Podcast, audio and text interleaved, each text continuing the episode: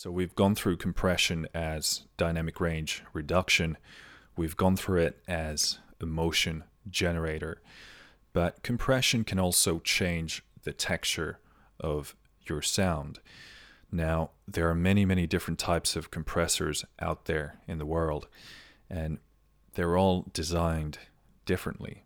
And depending on that design and the components involved, the compressor can change the texture of your sound quite drastically.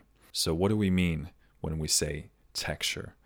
Well, texture can mean many, many different things. For example, how punchy something is, or how flat something is, how thick something is, or how thin it is.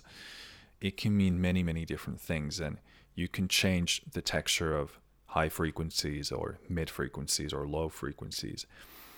And it really comes down to your ability to know your compressors, know the different types of compressors out there.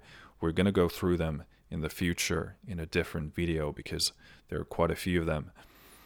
But you really want to familiarize yourself with the different types of flavors that are out there and available to you. So, what I have here is four different compressors, and I've adjusted all of them to have more or less the same parameters. So I have a medium attack going, a fast release. The threshold or the, the input is set to be around the same, and the ratio is pretty cranked up. Uh, in addition to that, the filters are set to 50 hertz, so the low end gets through.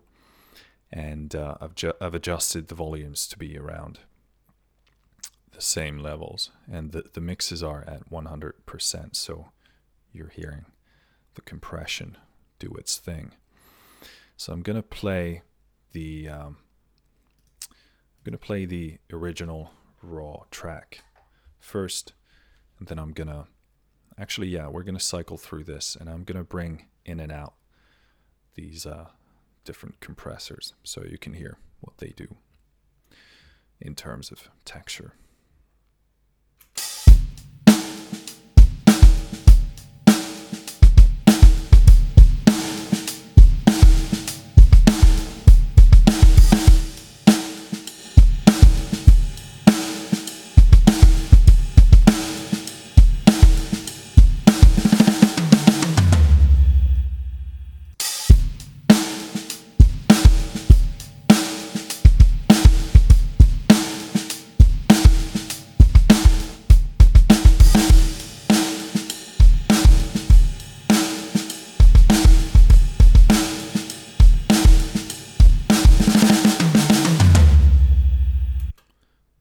I'm just going to play the very ending here so you can hear some of those faster drum fills happening on on each compressor.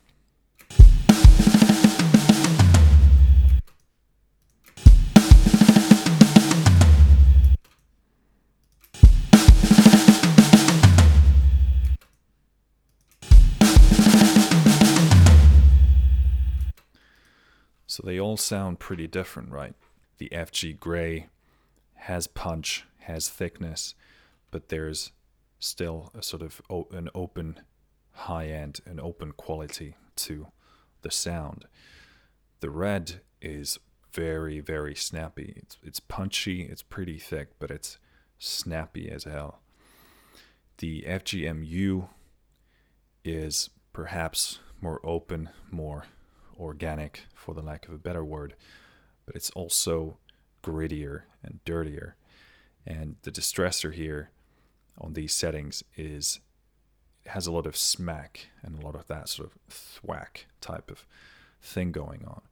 So as you can hear, there's a great deal of fluctuation between all of them, even though they're they are set to be uh, relatively close to one another. And the possibilities here are very diverse. You could do certain type of compression on your snare drum or your kick. Uh, an important thing to focus on is that we're treating a stereo file of an entire drum kit, and that's because the effects are, are more apparent that way. Now, of course, we're processing drums here, but you know, there are a lot of different instruments out there. So some of these work uh, a certain way for vocals, some of them work better for guitars. Of course, a lot of that comes down to uh, taste and your artistic intention. But that's sort of an introduction to how different the textures of compressors can be compared to one another. Finished.